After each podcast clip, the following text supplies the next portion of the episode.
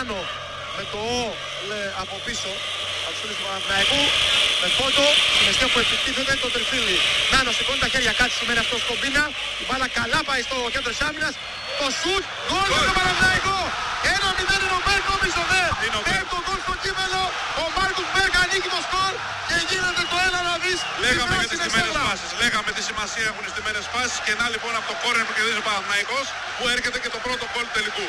Το φωνικότερο εργαλείο που διαθέτει ο Παναθηναϊκός τη βρίσκει στρωμένη, πυροβολεί και ένα μηδέν ο Παναθηναϊκός. Ένα δυνατό σουτ κοντράρει μπάλα στα σώματα. Πήγε να γυρίσει ο Καρέλης, δεν τον ευνόησαν οι κόντρες. Ο Ζέκα ξανακλέβει, ο Κουτρουμπής βγάζει ασίστ για τον Μπεργκ. Δεν υπάρχει offside επικίνδυνα εδώ και ο Παναθηναϊκός.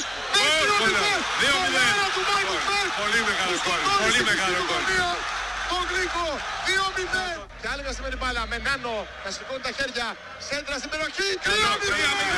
3-0 ο Παναθηναϊκός.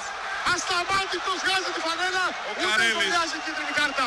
Ο Καρέλης γράφει έναν θρίαμβο απόψε το βράδυ για τον Παναθηναϊκό που κατακτά το κύπελο. Δεν γυρνάει αυτό το μάτς. Ναι, είναι Έχει πέναντι. δίκιο, έχει Είναι δίκιο, έχει πέναντι. δίκιο, ναι.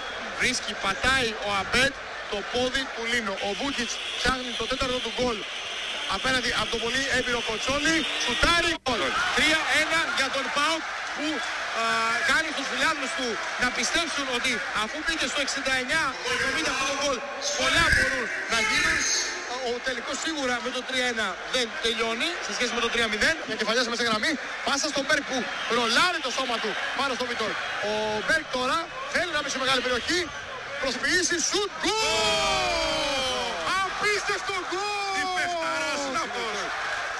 Τι κάνει ο Μπεκ πετάει τη φανέλα κάτω. Τι παιχταράς Τα είναι έκανε αυτός. όλα. Τα έκανε όλα και φτάνει ο Παναθηναϊκός σε θρίαμβο όπως το έκανε με τον Ολυμπιακό στο 4-0 κάποτε. Τώρα το ίδιο κάνει με τον Πάο. Πες Τέλος. τίποτα, τέλος. Τέλος όλος στο πάγκος μέσα. Όλοι οι παίκτες του Παναθηναϊκού φεύγουν προς τον κόσμο τους και γίνεται χαμός.